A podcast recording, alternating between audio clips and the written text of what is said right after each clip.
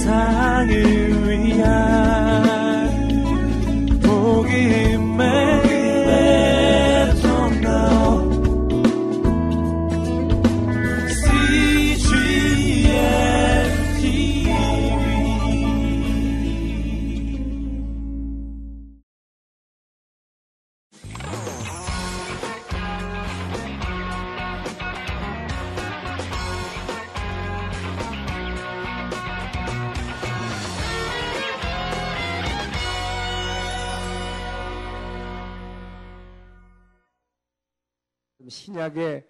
역사서 사복음서와 이제 사도행전을 가지고 어, 우리 이제 신약 전체 예수님의 이 땅에 오셔서 그 발자취를 함께 따라가고 또 어, 그분이 십자가에 죽고 부활하신 후에 우리에게 성령을 보내주셔서 어, 이 사도들을 통해서 어떻게 에, 이 말씀을 땅 끝까지 전파하는지 우리는 지금 어, 예수님과 이 땅에 오신 그 하나님 왕이신 그 하나님 그분의 손을 붙잡고 함께 아, 이 갈릴리 사역에 동참했고 또 십자가 현장에 동참했습니다.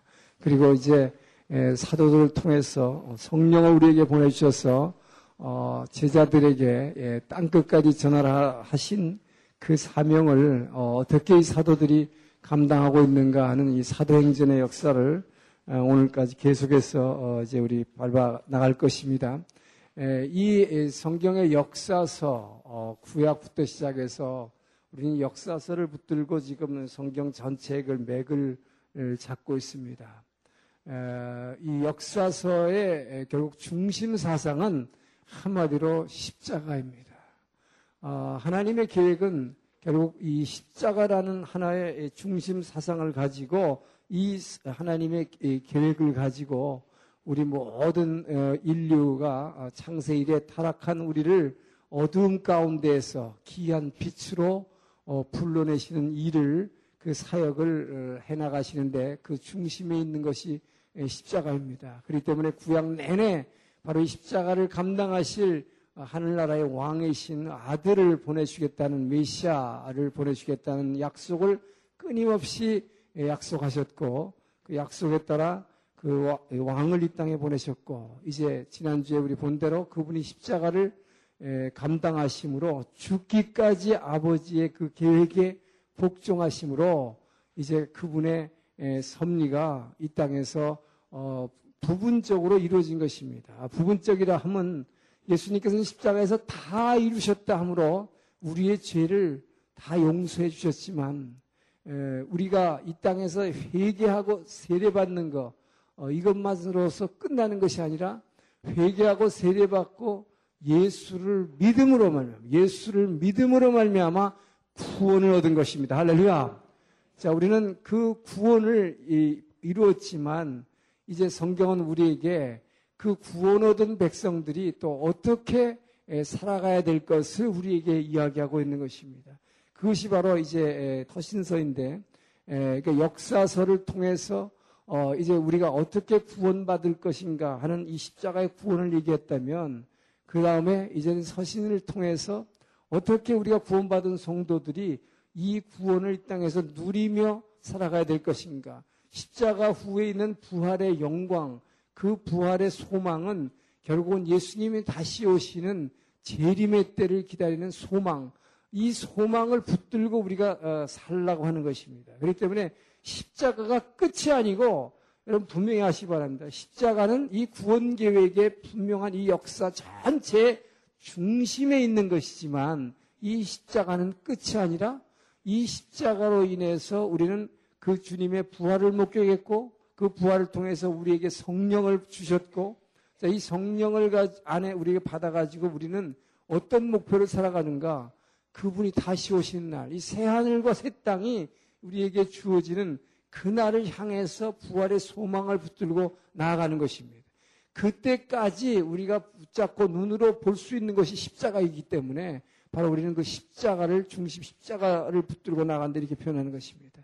자 이제 오늘 이제 사도행전 계속해서 이 사도들이 어떻게 그 십자가를 붙들고 이 예수님을 땅 끝까지 전해가는 이야기를 어, 계속 지난주에 이어서 어, 살펴 따라가기로 하겠습니다.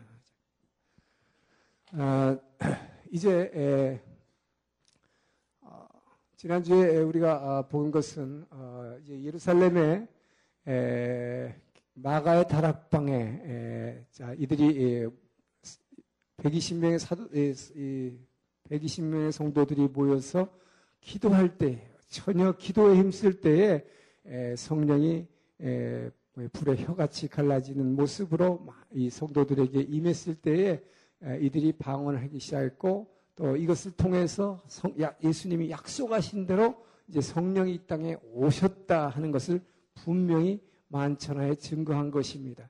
자, 그래서 성령이 이 땅에 약속대로 오셨고 이 성령이 오신 데다가 베드로의 설교 즉 말씀이 성령이 부어지고 말씀이 여기에다가 주어지니까 여기에서 뭐가 탄생했습니까? 교회가 탄생한 것입니다.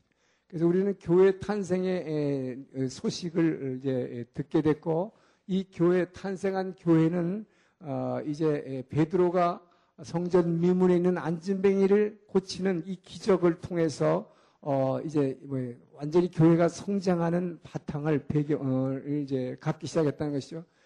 자, 성전 미문에 앉았던 한 안진뱅이가 일어선 거 예수님 때 같으면 이거 아무것도 아니지요. 근데 이것이 왜 이렇게 센세이션을 일으켰을까? 어떻게 이것이 그렇게 어, 이 교회가 폭발적으로 성장한 5천 명이 이 일로 해서 5천 명이 예수를 믿고 들어오게 되는데 이, 이 마가다락방의 성령 강림으로 인해서 베드로가 말씀 설교 한 번 했을 때 3천 명이 회개하고 들어왔죠. 자 그런데 베드로가 어, 이 안진뱅이를 일으키는 사건으로서 5천 명이 들어왔는데 왜 이렇게 에, 이런 일이 이런 반응을 하는가 하는 것입니다.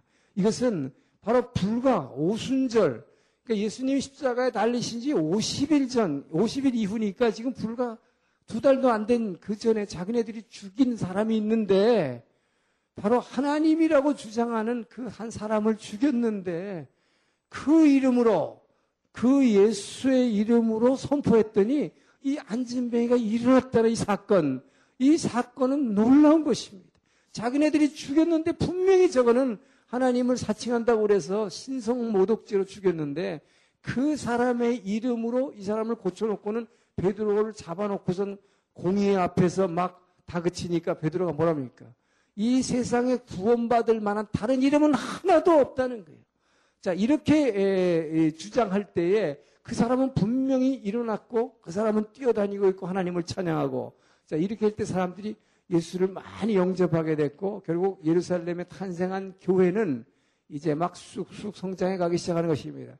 자, 이렇게 좋은 일만 일어났던 게 아니라 지난주에 봤듯이 아나니아 삽비라 사건, 성령을 속이는 사건이 있었고 또 이 스테반이 순교하는 사건이 있었고 이 일을 계기로 해서 이제 예수 믿는 성도들을 박해하는 1차 박해가 일어났다 그랬죠.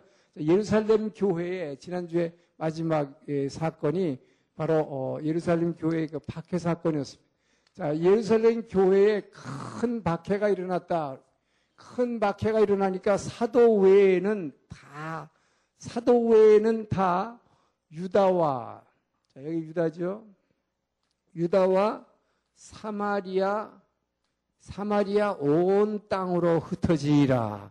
자, 이 사도행전 1장 8절 사도행전 아 8장 1절이죠. 8장 1절 사, 이, 사도 외에는 유다와 사마리아 온 땅으로 흩어지니라 이게 뭘 연상케 합니까?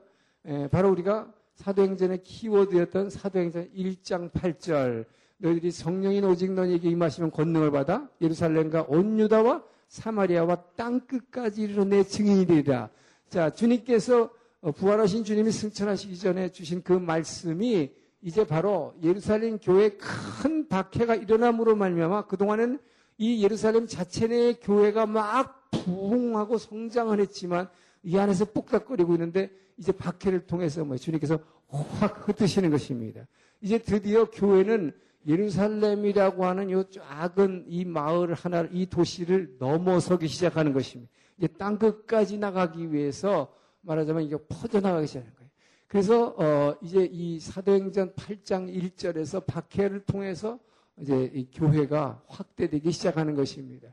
그래서 이 교회의 확대, 교회의 확장, 이제 예루살렘 자체 내에서 성장했던 교회가 확장하는 거예요. 그래서 이 사도행전 전체를 갖다가 구조를 볼 때 어떻게 나누냐면 예, 사도행전 구조를 나누는 방식이 두 가지가 있습니다.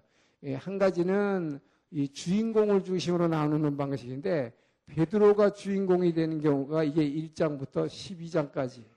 예, 그리고 나서 이제 바울로 주인공이 완전히 바뀌어지고 베드로는 사라지고 어, 이것이 13장부터 마지막 28장까지 이 바울의 선교 여행을 통해서 어, 그래서 이 두, 이 둘로 주인공을 통해서 나누는 방법이 있어요. 에, 그리고 또 한 가지는 에, 저는 지금 어떤 방식을 따르냐면 이 교회가 어떻게 확장되느냐는 이 확장 범위를 가지고 나누는 방식이 있습니다. 그래서 에, 첫 번째는 이 교회가 이 교회가 예루살렘 안에 에, 머물고 있는 상태. 자, 이것이 교회가 탄생해서부터 예루살렘 안에서 성장하고 있는 이것이 1장에서 8장까지였고 그리고 예, 이제 지금 보고자 하는 것이 이 교회가 이 교회가 예루살렘을 넘어서는 것입니다. 예루살렘 범위를 넘어서서 유다와 뭐예 온 유다와 사마리아 온 땅으로 그래서 결국 이 팔레스타인 전 지역으로 어, 퍼져나가는 거. 자, 이것이 9장에서 12장입니다. 예, 그러나서 이제 여기서 안디옥 교회가 탄생함으로 말미암아 이 안디옥 교회를 중심으로 해가지고 이것이 뭐예요? 저 땅 끝까지 전파되는 이 땅 끝까지 땅 끝 선교죠. 예, 그래서 이게 결국은 당시에 에, 로마 제국의 중심이었던 로마까지 가는 것으로 지금 사도행전이 구조가 이렇게 되어 있습니다. 그래서 지금 어, 우리는 이 구조를 지금 따라서 어, 지금 사도행전을 어, 따라 나가고 있다. 자, 교회가 이제는 예루살렘을 넘어서 이 박해로 인해서 흩어지는 것입니다. 그런데 중요한 것은 여기서 박해는 박해인데 누구에 대한 박해냐? 모든 크리스찬들을 박해하는 것이 아니라 뭡니까? 어, 이 헬락의 이, 성도들이죠. 그러니까 스테반 같이 이 히브리 말을 하긴 하는데 말하자면 요즘으로 말하자면 이 발음이 영어 발음 같이 좀 이상한 발음 하는 사람, 에, 그러니까 교포지요, 교포지요, 해외 교포. 에, 그런 사람들이 왜냐하면 스테반이 사내들인 고개 앞에서 설교한 말씀이 바로 성도들을 막 자극해가지고 죽였는데 에, 그 사람이 바로 그런 말을 했기 때문에. 그러니까 어, 말하자면 사도 외에는 다 흩어진 것입니다. 자, 그래서 어, 바로 여기서 뭐 무슨 일이 있었냐면 이 교회가 흩어질 때 이 빌립이 사마리아 사마리아로 가서 전도한 얘기가 나오죠. 자, 빌립이 이제 예루살렘을 넘어서서 사마리아로 간 것입니다. 자, 그래서 사마리아에서 어, 시몬이라고 하는 마술사에게 세례를 주는 이야기가 나오고 어, 그리고 나니까 드디어 뭡니까 사도들은 흩어지진 않았지만 이제 베드로와 아, 요한 이 베드로와 요한 커플도 사마리아에서도 하나님의 말씀을 받았다. 예수의 복음을 받았다는 소식을 듣고 에, 저들이 나가서 이제 성령 세례를 주기 시작하는 어, 이야기가 나오죠. 자, 그리고 나서 이제 어, 교회가 확장되는데 9장에서 12장입니다. 이 교회의 확장이라고 하는 것은 어, 예루살렘에 있는 교회를 넘어서 유다와 사마리아 땅, 온 땅까지 가다가 이제 드디어 뭐예요? 이 안디옥에 있는 안디옥의 에, 이전 교회가 탄생한 것이죠. 수리아 땅에, 그러니까 다른 나라지만은 이 뭡니까? 어, 수리아 땅에 안디옥 교회가 생기는 것이죠. 그래서 이 교회가 바깥 이제 이 말하자면 이스라엘 땅을 벗어나서 바깥으로 나가기 시작하는 것. 자, 이것은 교회의 확장이라는 표현을 했지만 이 교회가 확장되는가 동시에 이거는 뭘 얘기하냐면 사도 바울의 지금 선교 여행을 위한 준비 과정이라 이렇게 보면 되겠습니다. 결국은 어, 지금 이, 이 사도행전을 쓰고 있는 누가의 입장에서는 이렇게 이 기록을 조직을 하고 있는 걸 보고 있어요. 결국 주인공인 바울, 이 누가는 너무나도 바울을 존경했고 아주 깊은 존경심과 경외감으로 바울을 따라다녔습니다. 그런데 참 누가가 훌륭한 것은 그럼에도 불구하고 이 바울은 늦게 믿은 자다. 이 늦게 믿은 자. 말하자면 지난번 예수님이 포도원에 비유해서 가장 다섯 시 일이 다 끝나갈 무렵에 가장 늦게 포도원에 들어온 농부라는 식으로 여기서 설명을 말은 안 하고 있지만 이제 베드로와 바울을 그렇게 비유하는 것을 보게 됩니다. 그래서 제일 먼저 여기서 나오는 사건이 사도행전 9장에 보면 사울의 회심 사건이 나오게 되죠. 이 사울의 회심을 사도행전 9장에서 얘기하는데 여기에서 똑같은 이 지면에다가 누가는 사울의 회심과 동시에 지금 이 베드로의 사역을 여기다가 기록함으로써 어, 이 두 사람이 어떻게 지금 차이가 나는 것을 여기서 이야기하고 있어요. 말하자면 사울은 이제 막 그동안에 막 박해, 지금 박해가 원인이 뭡니까? 스테반을, 스테반의 순교인데, 스테반을 순교를 하게 한 데 있어서 결정적 역할을 사람이 사울이에요. 그 죽음의 증인을 섰던 사람이죠. 이 사람은 이제 막 기독교를 박해하다가 예수님의 제자로 바꾸어지는 이 순간을 여기서 설명하고 있습니다. 그런데 한편으로 여기에 베드로는 얼마나 근데 대단한 사람이냐. 여기서 지금 부장에서 얘기하는 베드로는 베드로가 지금 이 유다 사역을 얘기하고 있는데 에, 요즘, 요즘에 루따라는 마을이 있습니다. 에, 루따라는 마을이 있는데 그리고 요 가운데 정도에 이제 요빠라는 도시가 있죠.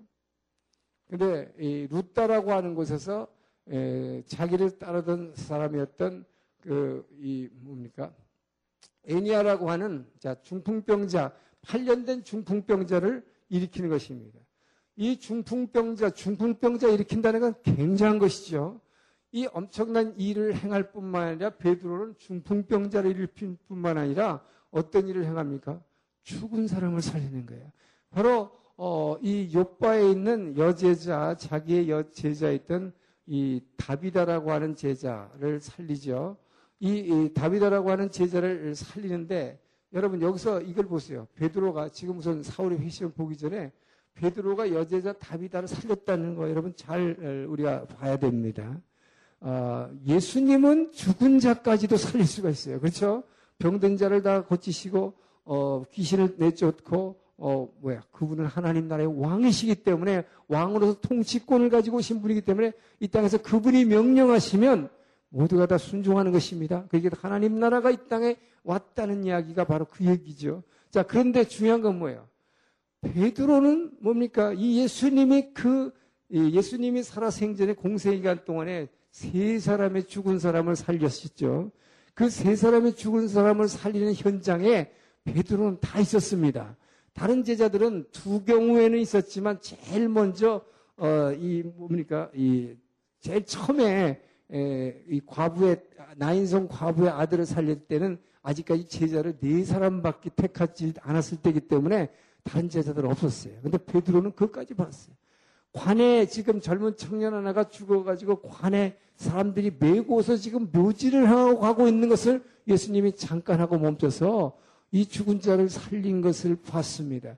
자, 그 이래로 이 집에서 이 회당장 야이로의 딸이 살리셨고 그리고 뭐예요?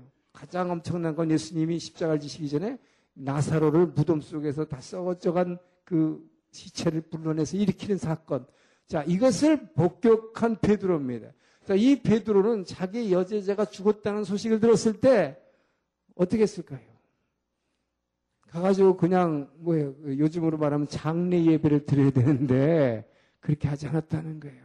이것이 베드로의 믿음인 것입니다. 바로 주님께서 너희가 나를 믿는 자는 내가 하는 일을 행할 뿐만 아니라 나보다 더 큰 일을 행할 것이다. 할렐루야! 왜? 이것은 내가 아버지께로 가기 때문에 아버지를, 아버지는 이 아들의 이름을 통해서 영광 받으시길 원하시기 때문에 이제 내가 그룩함으로 너희는 나보다 더 큰 일을 할 것이다. 이 베드로는 이 말씀을 가슴에 완전히 새긴 것입니다. 이 말씀을 그대로 믿은 것입니다. 그렇기 때문에 이 베드로는 장례식을 하지 않고 그 죽은 여 제자 앞에 사람들 다 내, 내보낸 다음에 그 앞에서 무릎 꿇고 기도하기 시작한 것입니다. 얼마를 기도했는지 우리는 알 수 없어요. 예, 그러나 그가 무릎 꿇고 어, 기도했을 때에 그리고 나서 뭡니까? 답이다. 일어나라. 바로 예수님께서 한 대로 이 예수님께서 죽은 자를 향해서 그 이름을 부르면서 일어나라고 했던 대로 이 베드로가 한 일은 뭐예요? 나사렛 예수의 이름으로 일어나라고 했을 때 이 죽은 여인이 일어나는 것입니다. 할렐루야! 바로 여러분 이 죽은 사람이 살아나는 거, 이, 이 놀라운 일은 바로 예수 십자가로 말미암아 우리에게 주신 너무나도 엄청난 특권인 것입니다. 바로 예수님은 사람들은 그동안에 뭐예요? 죽으면 완전히 끝이라고 생각하는 것입니다. 죽음은 완전히 어디에 그냥 글로 죽은 후에 갇혀버리면 거기서 도저히 나올 수 없는 문이죠. 닫힌 문입니다. 근데 예수님의 부활 사건, 이 십자가의 부활이라는 건 놀라운 것은 뭡니까? 죽음이라는 영역을 더 이상 갇혀진 감옥이 아니라 이것을 다시 여신 것입니다. 할렐루야! 그렇기 때문에 이것이 완전히 끝이 아니요. 죽음은 끝이 아니요. 그 후에 그 문을 열게 되면 영원한 생명으로 더 놀라운 영생으로 주님은 이 죽음의 개념을 바꿔놓으셨다. 할렐루야! 이것이 십자가의 능력이요. 부활의 능력인 것입니다. 그렇기 때문에 이 죽은 자를 살려 일으키는 것입니다. 자, 이렇게 베드로는 엄청난 사도예요. 엄청난 사도예요. 베드로의 설교 한마디로 수천 명이 예수 믿고 나와서 교회가 탄생했고 이 베드로가 뭐에 명을 고침으로 하면서 교회가 엄청나게 부흥했고 이렇게 베드로를 하고 있는데 인제 한 젊은이 하나 아주 열혈 청년 하나님을 정말 잘 믿는다고 자부하면서 알지 못해서 예수 믿는 사람들을 그렇게 핍박했던 청년 하나가 이제 요 순간에 이렇게 비금 누가는 이 저자인 사도행전의 저자는 이 둘을 딱 여기서 비, 그림을 그려놓으면서 비교하고 있는 거예요. 이 사람을 인재 회심시키는 것입니다, 하나님. 자, 이 사울이 우리가 잘 아는 대로 어떻게 합니까? 어, 핍박을 이제 더하기 위해서 여기 있는 담에색으로 가는 중이었죠. 수리아의 수도인 담에색.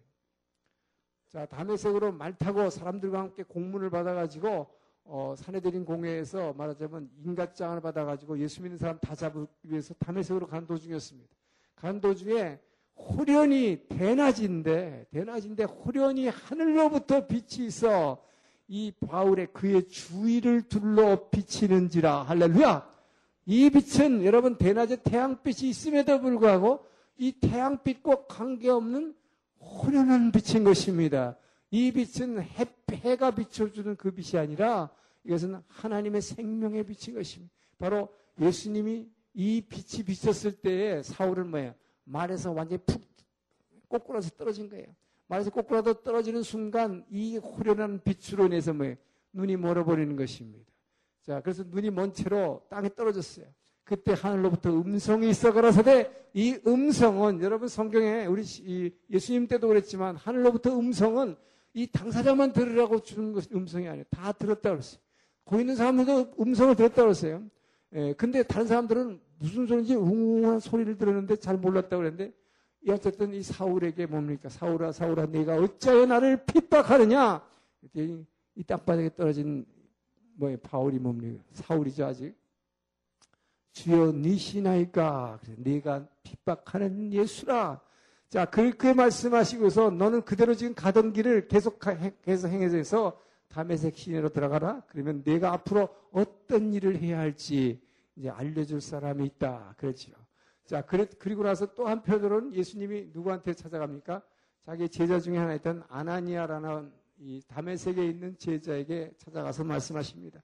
예수님께서 말씀하시기를 자, 직, 너는 이제 직가라고 하는 거리에 가서 성경을 읽어보면 재밌어요. 저는 직가라는 거리가 거리 이름이 무슨 직가라는 발음이 있는 줄 알았어요. 이게 예, straight street라고는 영어 성경에 보면 그야말로 직선으로 된 거리란 뜻인데 이거를 한자로 번역하면서 직가라는 거리에 가, 그렇게 했더라고요. 직가라는 데로 가서 거기 가면 유다 사람이 사는 집이 있는데 그 집에 사울이라는 청년이 와 있을 텐데 그 사람에게 네가 안수해 주라. 자, 그럴 때 아나니아가 뭐라 그래? 아, 그 사람은요. 그 사람 우리를 엄청나게 핍박하는 사람인데요. 어떻게 그 사람을 안수합니까? 예수님께서 뭐라 그래요?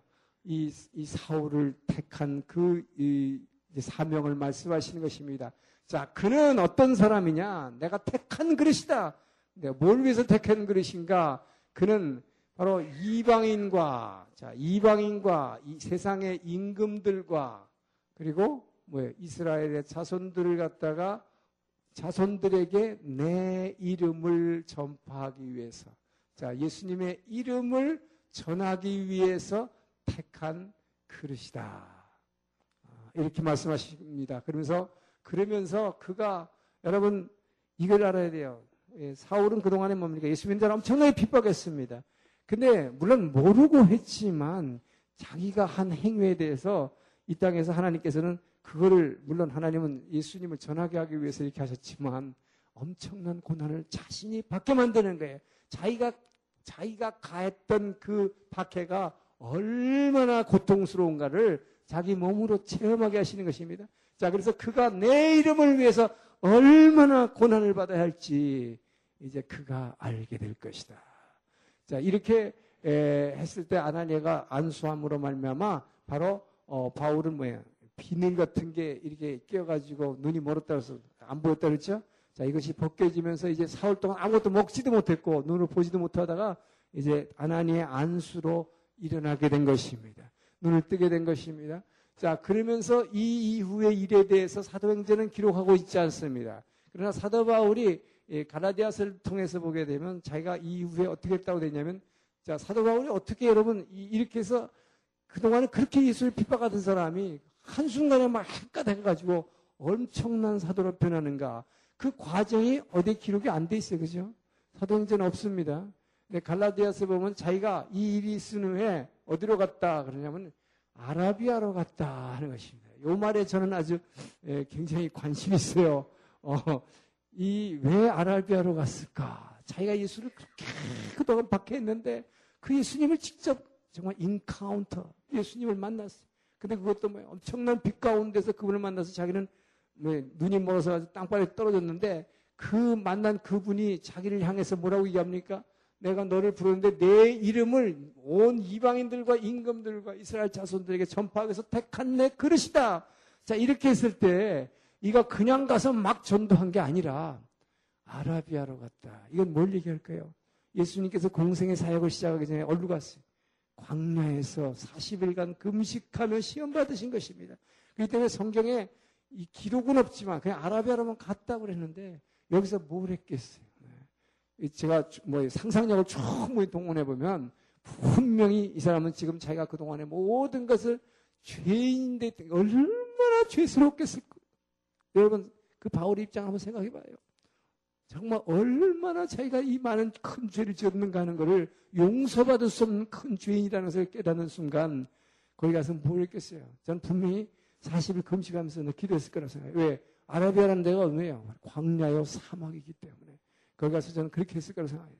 근데 거기 오래 있었던 것 같잖아요. 어쨌든 그리고 나서 어디로 갔다 하냐면 담에색에 갔습니다. 담에색에 가서 전도했다고 됐습니다. 그래서 담에색에서부터 자기가 담에색에 원래 가던 목적은 박해하러 갔지만 거기서 이제 거꾸로 완전히 180도 돌아가지고 예수를 여기서 전하기 시작하는 것입니다. 자, 그러면서, 어, 이 예루살렘에 있는 사도들하고 교제하기를 원했지만 사도들이 도대체 저 사람이 누군지를 모르니까 두려워함으로 바나바라는 사람이 이제 사울을 데리고 가서 예루살렘에 사도들에게 소개해주고 오히려 뭡니까 아, 이 말하자면 사도들과 교분을 쌓게 하는 것입니다. 자, 이 일로 인해서 뒤에 보게 되면 이 사도 바울은 특별히 열두 사도 중에서 베드로하고 가장 가까워지고 베드로하고 아주 친한 사이가 됩니다. 예, 그것은 나중에 서신서의 기록을 보게 되면 어, 베드로하고 예루살렘을 어떤 어떤 때 한번 이제 바울이 여러 번 방문하게 되는데 어떤 때는 한번 가가지고 15일 동안 다른 사람 아무하고도 안 있고 단 둘이서만 15일을 지내면서 계속 말씀을 하는 거예요. 거기서 얼마나 많은 걸 배웠겠습니까? 그리고 얼마나 많은 그 영감과 그 사도로부터 직접 예수님의 수제자로부터 그 예수님 살았을 때 모든 일들에 대해서 그 배우면서 정말 얼마나 눈물을 많이 흘렸겠어요. 자기가 알지 못해서 박해한 그거에 대해서 얼마나 회개 눈물을 많이 흘렸겠어요. 예. 자, 이렇게 해서 이제 사울이 변화된 이야기를 여기서 소개하는 것입니다. 그래서 이제 늦게 들어온 이 농장에 가장 늦게 들어오는데 여기에서 이제 이때부터 입장이 확 뒤바뀌는 거예요. 늦, 이게 뭐예요? 처음 된 자가 나중되고 나중된 자가 처음 된 자로 바뀌는 것을 여기서 얘기하는 것입니다. 예. 자, 그런데 아까도 말씀드렸지만 누가는 이 저자로서 베드로를 어, 이렇게 무시하지 않습니다. 이 바울이라는 사람이 이렇게 엄청난 사도로서 이제 땅끝까지 복음을 전하는 자지만 이 베드로를 같은 반열에서 취급을 하고 있어요. 그래서 어, 바울은 자기 서신을 통해서 계속 뭐라고 주장하냐면 베드로는 어, 떤 사람이냐? 베드로는 뭐야 할례자들 즉 유대인들을 전도하기 위해서 부른 그릇이라면 자기는 이방인들을 위해서 부른 그릇이라고 이렇게 주장을 합니다. 그런데 누가는 여기서 자기가 그렇게 존경하는 바울이지만 베드로가 예, 베드로는 유대인들만을 위해서 일한 사람이 아니다라는 걸 여기서 얘기하고 있어요. 그게 뭐냐? 바로 베드로의 자 베드로가 누굴 만난 사건입니까? 이 고넬료 자 고넬료와의 만남을 어, 여기서 소개를 하고 있는 것을 보게 됩니다. 자 그래서 이방인에게 제일 먼저 말씀을 전한 게 누구냐? 이방인에게 제일 먼저 성령 세례를 준 게 누구냐? 사도 바울이 아니라 베드로라고 하는 것이에요. 누가는 이것을 어, 만천하에 공개함으로 인해서 모든 사람들이 그냥 바울에게만 관심이 딱 쏠리고 자기가 정말 존경하는 스승은 바울이기 때문에 바울을 엄청 띄우지만 그러나 베드로도 중요한 일을 했다는 것을 만천하에 지금 알리고 있는 것을 우리가 어, 보게 됩니다. 자, 그래서 베드로가 이방인을 처음 만나는 사건이 여기서 등장하죠. 우리가 잘 안 들어 뭡니까? 이 일은 성령만이 가능한 것입니다. 어떻게 합니까? 두 사람 다 기도하는 사람이었어요. 그러니까 한쪽, 한 사람 이 쪽에서 기도하고 한 사람 이 쪽에서 되는데, 고넬료라는 사람은 여기 있는 가이샤라, 이 가이샤라는 큰, 이 당시에 제일 큰 항구일 뿐만 아니라, 이, 이 요게 총독부가 있는 곳입니다. 천부장이 여기 있는 곳입니다. 자, 여기에 있는 어, 백부장이었어요. 백부장이니까 오늘날 뭐 중대장쯤 되겠죠. 그렇게 높은 사람은 아닙니다만 어쨌든 하나님을 알고 하나님 이 낮에 기도하는 시간이 있어가지고 다락방에 올라가서 기도한 거 보면 대단한 믿음의 사람이에요. 그 고넬료에게 기도할 때에 이 요바에 가가지고 베드로 시몬 베드로라는 사람을 네가 초청해서 그의 말씀을 들으라고 성령께서 지시하는 것입니다. 자 그리고 또 한편으로 뭡니까? 요바에 있는 지금 베드로가 꼭 그 다음 날 기도하는데 그 다음 날 낮에 지붕에 올라와서 기도하고 있는데 뭐 우리가 잘한 대로 뭐예요? 보자기 같이 생긴 그릇 환상을 보게 되죠. 그 안에 뭐예요? 뭐 기어가는 짐승이 아주 더러운 짐승이 잔뜩 있는데 이걸 먹으라. 그랬을 때 나는 더러운 거 이런 이런 더러운 짐승 못 먹습니다. 왜 그래요? 모세 율법이죠. 레위기에 따라서 자기는 예, 율법을 지키는 자기 때문에 못 먹습니다. 예, 그랬을 때 하나님께서 뭐예요? 내가 깨끗하게 한 것을 내가 먹지 않느냐 해서 순종하는 거죠. 아 이게 순종이 아니라 이게 무슨 뜻일까 하고 이렇게 궁금해하고 있을 때에 바깥에서 문 두드리는 소리가 나가 보니까 보니까 바로 어, 이 이제 고넬료가 보낸 사람들이 자기를 초청하는 거죠. 그래서 성령께서 따라가라. 이 두 사람의 만남을 완전히 기도하는 가운데 성령께서 맺어주신 것입니다. 할렐루야. 어, 바로 여러분들이 그래서 기도할 때에 여러분 사람과의 만남, 이 만남은 하나님께서 인도해 주시는 것입니다. 자, 이렇게 해서 이 두 사람과의 만남이 일어나는데 여기서 중요한 것은 그냥 만남이 아니라는 거예요. 여기서 베드로가 지금 뭐 합니까? 고넬료에게 설교하는 것입니다. 중요한 것은 베드로가 이 고넬료와 그 일행들 옆에 있는 사람들까지 불러다 놓고 지금 말씀을 듣기로 했습니다. 근데 이 베드로가 설교하고 있는데 엄청나게 놀라운 것은 여기에서 성령이 강림했다는 거예요. 이 말씀을 지금 전파하고 있을 때 성령이 강림하면서 성령을 체험을 하는 것입니다. 여기서 성령 체험하는 건데 어떻게 나왔다고 되어 있습니까? 구체적으로 이 사람들이 갑자기 말씀을 듣다가 방언을 막 하기 시작하는 거예요. 방언을 막 할 뿐만 아니라 하나님을 막 찬양하는 찬양이 막 방언으로 하면서 찬양이 막 나오기 시작하는 것입니다. 깜짝 놀란 거죠.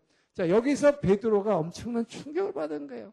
이방인들 자기는 베드로는 지금 예수님의 수제자로서 결국 뭡니까? 예수 믿음으로 말미암아 구원받는다고 생각했지만 그래도 뭐예요? 유대인들이 먼저 믿어야 되고 유대인들이 다 구원받은 다음에 유대인들이 나가서 전하면은 이들도 언젠간 구원받기가 이렇게 막연하게 생각했던 사람이에요. 근데 뭐예요? 이방인에게도 말씀 전했더니 바로 성령이 임한다고 하는 할렐루야. 바로 이게 사도 바울이 이제 나중에 에, 이 뭐예 갈라디아하고 로마서에서 얘기했듯이 뭐면 이방인에게든 유대인에게든 구별이 없느니라 할렐루야. 예수를 믿음으로 말미암아 구원을 한다고 하는 것이 분명한 것이 여기서 증명이 된 것입니다. 자, 그래서 베드로가 이렇게 설교를 했는데 이 설교 내용이 뭐냐? 이제 무슨 설교를 했길래 말씀을 듣는데 성령이 확 임하면서 그대로 방언이 터지고 그냥 뭐예요? 방언 찬양이 나왔는가 하는 것입니다. 그것은 베드로가 예한 설교는 아주 간단합니다. 이 베드로의 설교는 예수님이 살아계실 때 하나님께서 성령과 그 능력을 기름 붓듯이 엄청나게 부어주셨다. 자, 그랬는데 이스라엘 백성들이 알지 못해서 하나님의 뜻을 따라 그분을 갖다가 죽였다는 것이죠. 자, 그러나 그분은 죽은 자 가운데 살아나셨는데 자, 살아나신 그 부활하신 예수님은, 자, 부활하신 예수님은 다른 사람을 절대 만나 주지 않았다는 거예요. 여러분, 죽은 자가 아무나 불신자한테 가서 너 예수 믿어. 그러면 예수 믿기 쉬울까요? 안 믿을까요? 쉬울 것 같아요, 우리 생각에. 근데 그렇게 하지 않았다는 거예요. 그래서 부활하신 주님은 안 믿는 사람이나 이런 사람한테 나타나는 게 아니라 누구한테 나타나냐? 최후의 만찬을 같이 했던 나 같은 자기 베드로주죠. 제자들에게 나타났다는 것입니다. 자, 그분은 제자들에게 나타나는데 제자들에게 나타나신 그 부활하신 예수님이 뭐라고 얘기했느냐? 내 이름을 만방에 전하라고 하는 이 복음 전파하는 사명을 줬다는 것입니다. 그래서 바로 다른 것이 아니라 그 이 사람을 인해서 구원받는 것, 그 바로 이 그 사람이라고 그이그 사람 이 사람 자, 이 사람을 인해서 구원받는 그것이다. 이 사람이라고 얘기하는 게 뭡니까? 그 예수님이 뭐예요? 하나님이시지만 사람으로 오신 이 사람을 믿음으로 말미암아 구원을 한다는 것 그것을 우리에게 전하라고 어, 하셨다는 이 말씀을 여기까지 하고 있는데 그냥 성령이 확 임하면서 이들이 성령 체험하는 것입니다. 할렐루야. 자, 여러분 여기서 굉장히 중요한 게 있습니다. 왜 예수님은 부활하신 주님은 자 보좌 앞으로 가셨습니다. 보좌 앞으로 가신 주님은 이렇게 이제 제자들을 통해서 많은 사람들에게 성령을 막 이렇게 막 부어주려고 이렇게 일을 하시는가 하는 것입니다. 여러분 성령을 왜 우리에게 주신 것인가? 이것을 여기서 여러분 아는 게 굉장히 중요하다는 것입니다. 자, 여러분 성령을 우리 안에 부어주신 이유, 자 성령을 자 우리에게 왜 성령 세례를 주시는가 하는 것입니다. 이 성령 세례가 왜 꼭 필요하고 왜 우리에게 이걸 주시는가? 자, 이것은 주님께서 이 최후의 만찬 때를 여러분 한번 생각해 보세요. 이 최후의 만찬 때 예수님께서는 뭐라고 어, 이 말씀을 하셨습니까? 자, 내가 너희를 떠나는 것이 유익하니 내가 너희를 내가 이제 뭐야? 내가 가면 하늘나라의 처소를 예비하고 이 처소를 예비하고 나면 와서 너희를 나 있는 곳에 데려가리라. 할렐루야.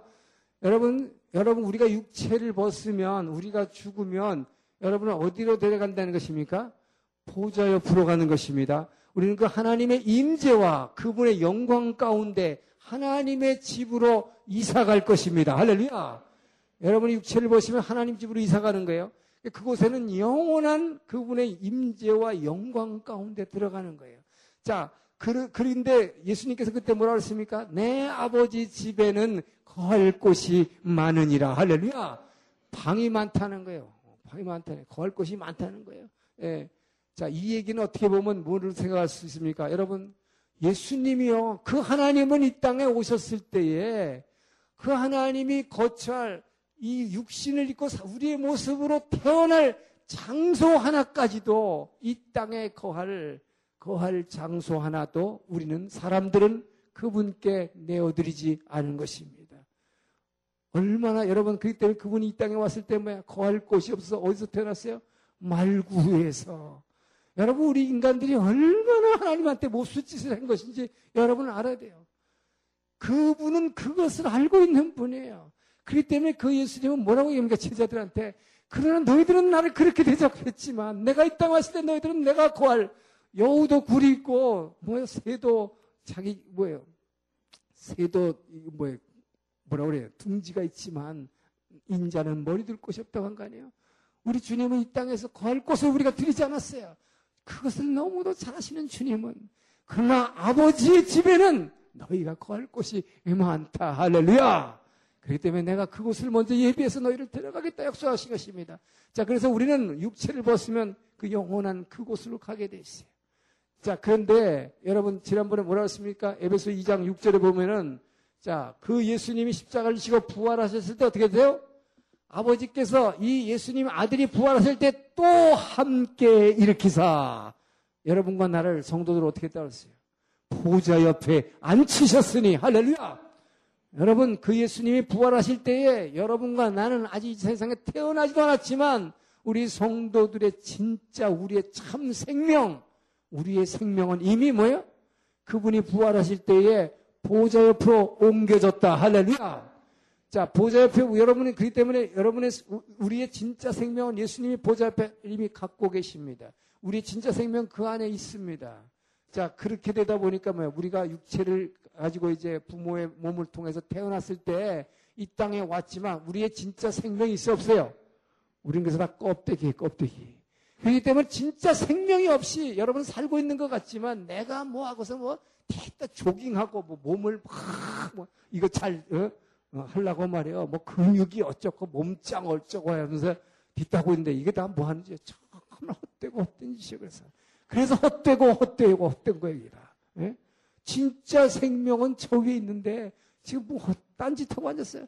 그래서 예수님께서 이 땅에 와서 뭐라고 그러셨습니까? 공생기간 동안에 사람들을 보고 뭐라고 그랬어요? 불쌍히 여기셨어요. 왜 불쌍히 여기셨어요? 그랬습니까? 저들은 뭐예요?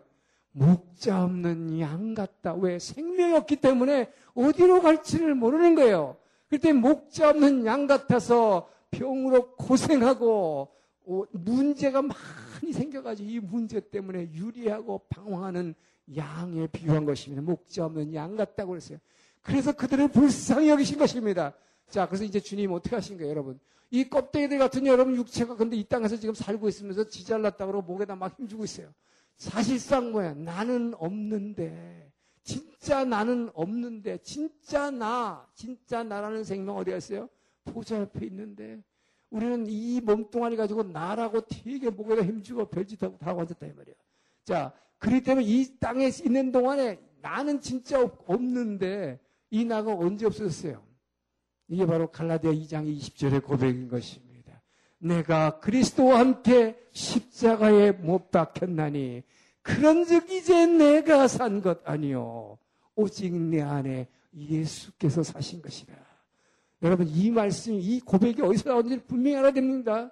바로 이것이 바로 바울이 바울, 바울이 우리에게 그 신학을 통해서 서신서를 통해서 우리에게 분명히 알려주는 사실이에요.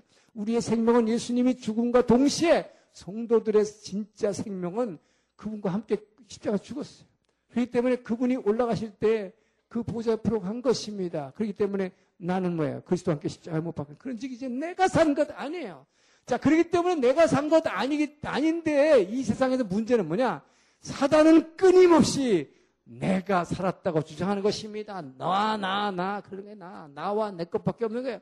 그렇기 때문에 내 진짜 생명, 하늘 보좌에 가 있는 이 생명을 대신해 준다고 뒤따 우리를 속이고 유혹하고 미혹하는 영이 사단의 영임을 믿으시기 바랍니다.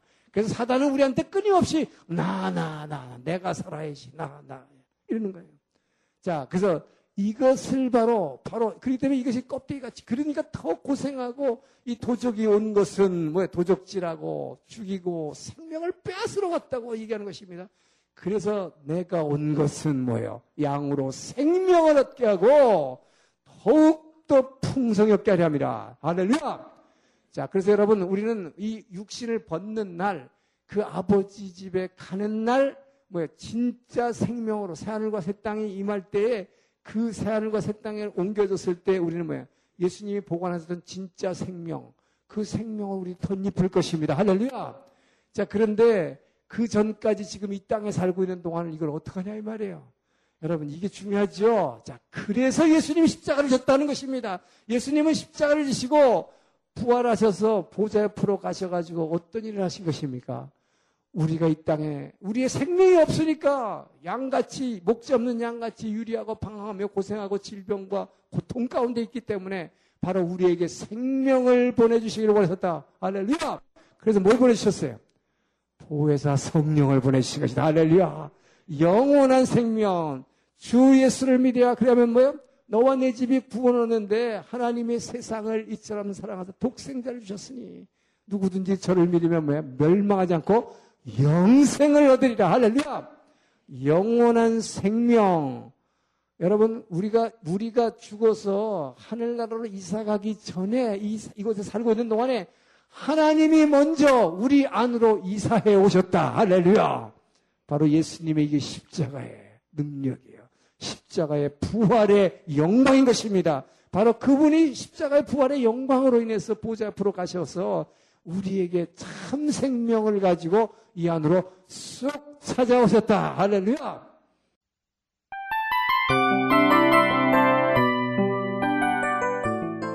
이 프로그램은 청취자 여러분의 소중한 후원으로 제작됩니다.